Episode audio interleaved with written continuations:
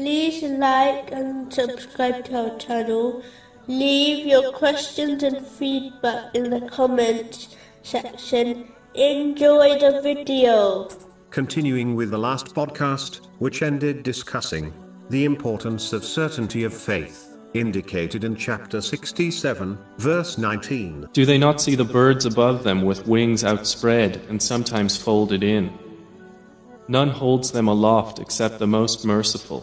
Allah, the Exalted, did not only declare a truth in the Holy Quran, but He also provided evidence for it through examples, not only examples which are to be found in the past nations, but examples which have been placed in one's very own life. For example, in the Holy Quran, Allah, the Exalted, advises that sometimes a person loves a thing, even though it will cause them trouble if they obtained it. Similarly, they might hate a thing, while there is much hidden good in it for them. Chapter 2, verse 216.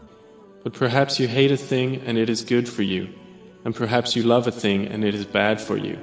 There are many examples of this truth throughout history. For example, some Muslims believed the Pact of Hudaybiyyah, made with the non-Muslims of Mecca, would favor the non-Muslims of Mecca. Yet, history clearly shows that it favored Islam.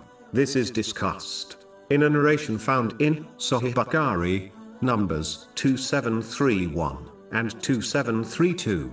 If one reflects on their own life, they will find many examples when they believed something was good, when it was actually bad, and vice versa. These examples prove the authenticity of this verse and helps one's faith strengthen.